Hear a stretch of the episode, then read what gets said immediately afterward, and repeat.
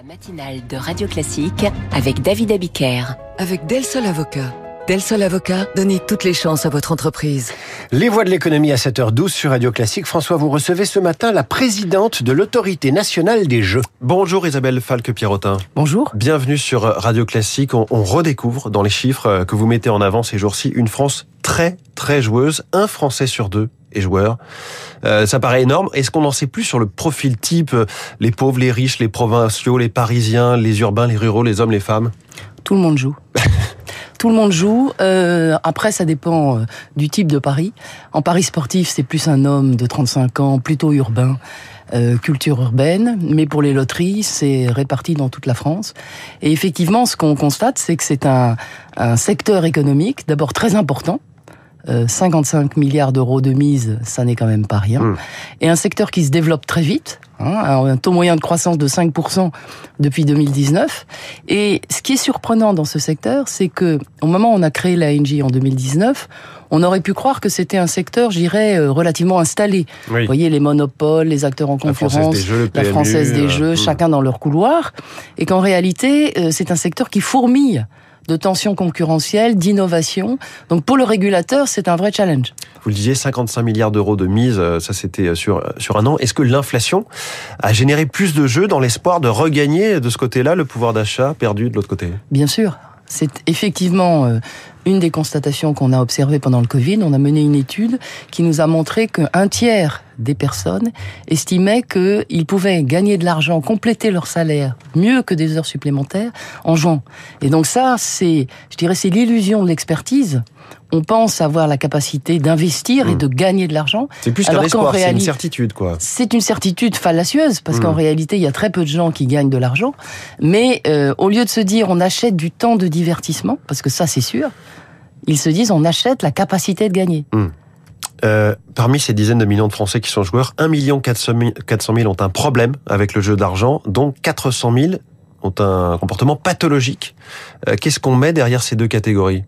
Alors effectivement, il y a 1,4 million de, joueurs à problème euh, et 400 000 joueurs excessifs. Alors excessif, ça veut dire effectivement que ça relève d'un suivi...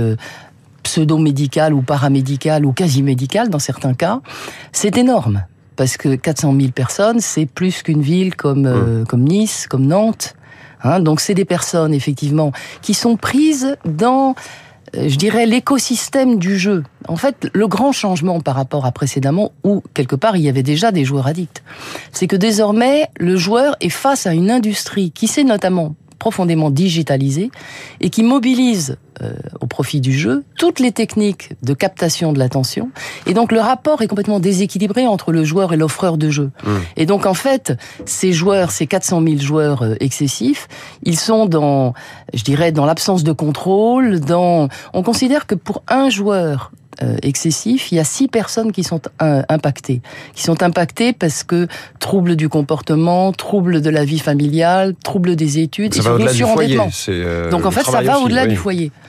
Euh, c'est là que Donc c'est un vrai, je dirais, c'est un vrai sujet, je dirais, de santé publique et puis de société, tout simplement. Alors comment faire baisser ces chiffres, puisque c'est votre priorité annoncée comme euh, numéro un euh, à l'autorité nationale des jeux? Alors effectivement, au bout de trois ans de régulation, l'ANJ a décidé de, je dirais, d'amorcer un tournant dans la régulation et de demander aux opérateurs, en fait, un changement de modèle. Il y a une étude de 2019 qui nous dit que 20% du PBJ, c'est-à-dire du chiffre d'affaires du secteur, est, est fait, est alimenté à partir des joueurs excessifs. Mmh. Nous, nous considérons que ça va pas et qu'il faut demander aux opérateurs de changer de pied et de diminuer la part des joueurs excessifs dans leur modèle d'affaires, dans leur pourcentage, dans leur population mmh. de joueurs et à terme peut-être dans leur PBJ. Donc il faut mieux les connaître. Donc il faut d'abord mieux les identifier. C'est une obligation légale qui n'est qu'imparfaitement respectée aujourd'hui. Donc on, on va s'atteler à euh, faire en sorte que les opérateurs identifient mieux les joueurs excessifs et les accompagnent. Quitte à mettre fin à l'anonymat quand on joue euh, justement dans les points de vente FDJ ou PMU. Alors effectivement, c'est un gros trou dans la raquette, c'est-à-dire que sur les 13 un peu plus de 13 milliards de PBJ, il y en a effectivement 80% qui se fait en point de vente de façon anonyme. Donc en fait, là, c'est très difficile d'identifier, d'accompagner les joueurs excessifs. Donc on est en train de travailler avec les deux monopoles pour voir à quelles conditions on peut effectivement identifier les joueurs en, point de vente.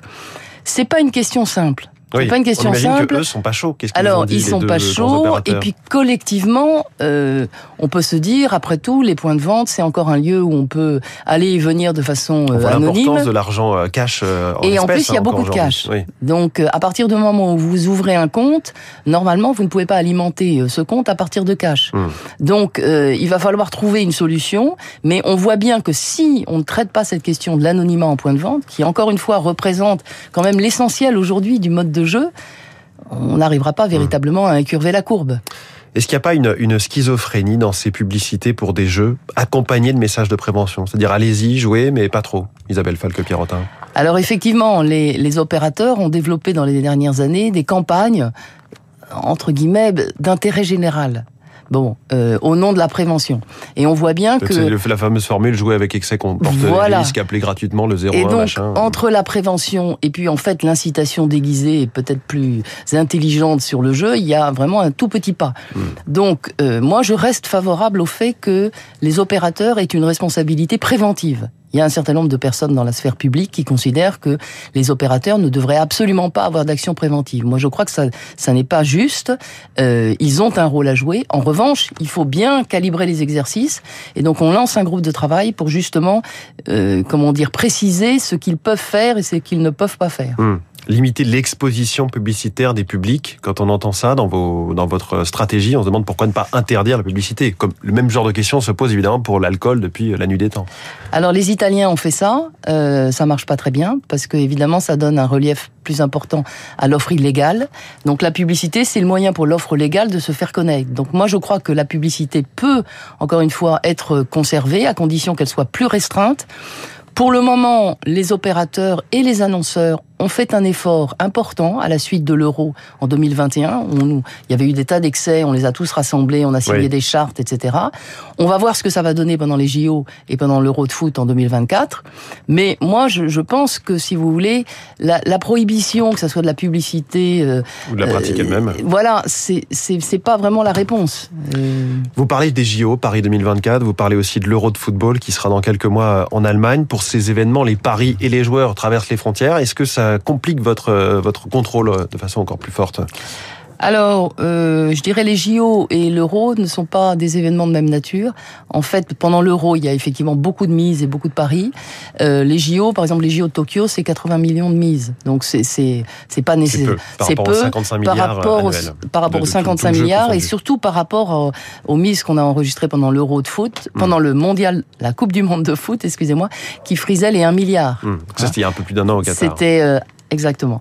Euh, donc je crois que sur le plan de l'importance des mises, euh, on n'aura pas, en tout cas pour les JO, probablement une explosion de celle-ci. En revanche, sur le plan des manipulations sportives, Hmm. euh, sur le plan des manipulations sportives, on va être extrêmement vigilant. Et on Donc a ça, c'est les, les matchs achetés. c'est les matchs oui. truqués, c'est euh, les, les athlètes qui sont contactés pour perdre, euh, je Hmm. dirais, une session ou un À match tel moment précis, à tel moment ouais. précis, etc. Et donc on a une coopération avec le COJOP et avec le CIO pour vérifier que tout ceci se passe bien. On a une plateforme nationale qui regroupe l'ensemble des acteurs publics et privés concernés par le sujet, Hmm. donc euh, Tracfin, le parquet financier, le service central des courses et jeux et les opérateurs. Donc, Et on l'équipe de France des JO, mais côté contrôle. C'est l'équipe de France des JO côté contrôle qui partage toutes les informations et qui, en fonction de celles-ci, émettent des alertes Mm. et, le cas échéant, euh, suspendent les paris sur un match en particulier. Est-ce que les plateformes de paris et de, de, de jeux se sont assagies depuis la création de l'ANJ, votre euh, institution, l'autorité nationale des jeux? Je pense notamment, vous y avez fait référence, vous aviez tapé du poing sur la table sur des publicités qui ciblaient les jeunes en leur promettant qu'ils allaient mettre leur famille, leur daronne, comme prenait la, la, la publicité, à l'abri du besoin. Alors, ils sont très créatifs. Ils sont effectivement très créatifs. Donc ça, ils le feront oui, plus, mais au-delà ils en de d'autres. euh, euh, tout humour, euh, je dirais, ils ont fait quand même un vrai travail sur eux-mêmes, en se rendant compte qu'ils étaient allés trop loin, encore une fois, pendant l'Euro de foot.